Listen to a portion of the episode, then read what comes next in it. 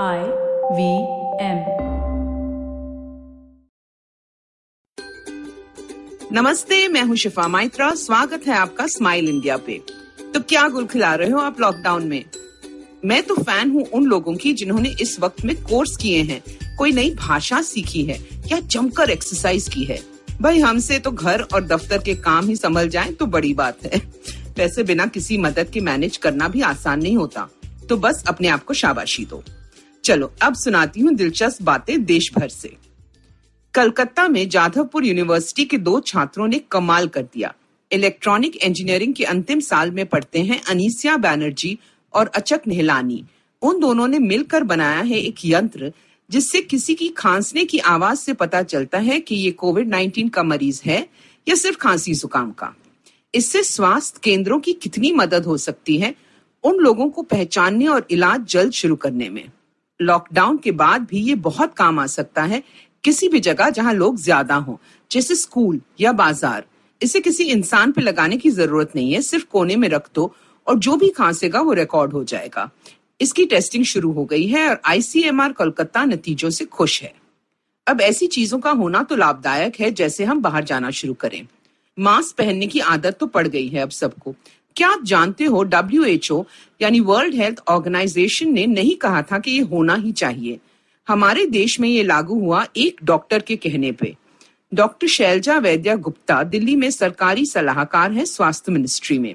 उन्होंने समझाया कि हमारी आबादी में सोशल डिस्टेंसिंग मुश्किल है, पर अगर हर कोई मास्क पहने पास भी खड़ा हो तो खतरा कम है।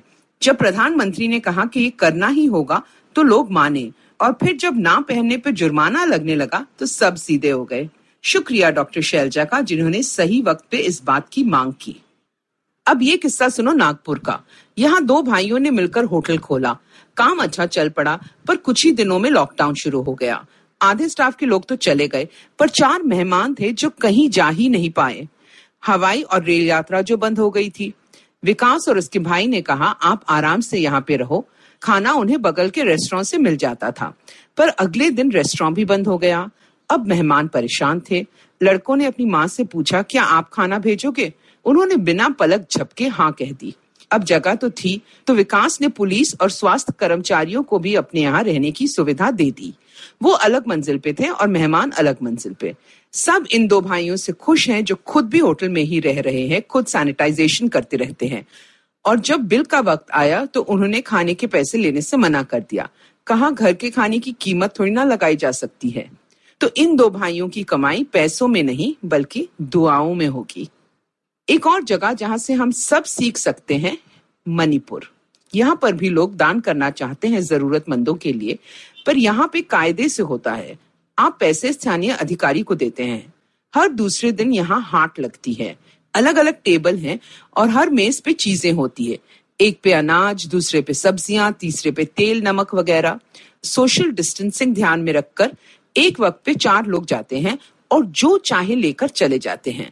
अगले चार के आने से पहले जो कम है अफसर जाकर पूरा कर देते हैं। इस तरह लेने वाले को कोई शर्म नहीं महसूस होती। है ना कितनी बड़ी बात?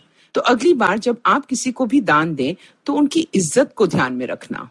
और कुछ देकर जो लोग सोशल मीडिया पर अपनी वाह वाह करते हैं, उनसे कहिए कि इससे छोटी हरकत कोई नहीं हो सकती।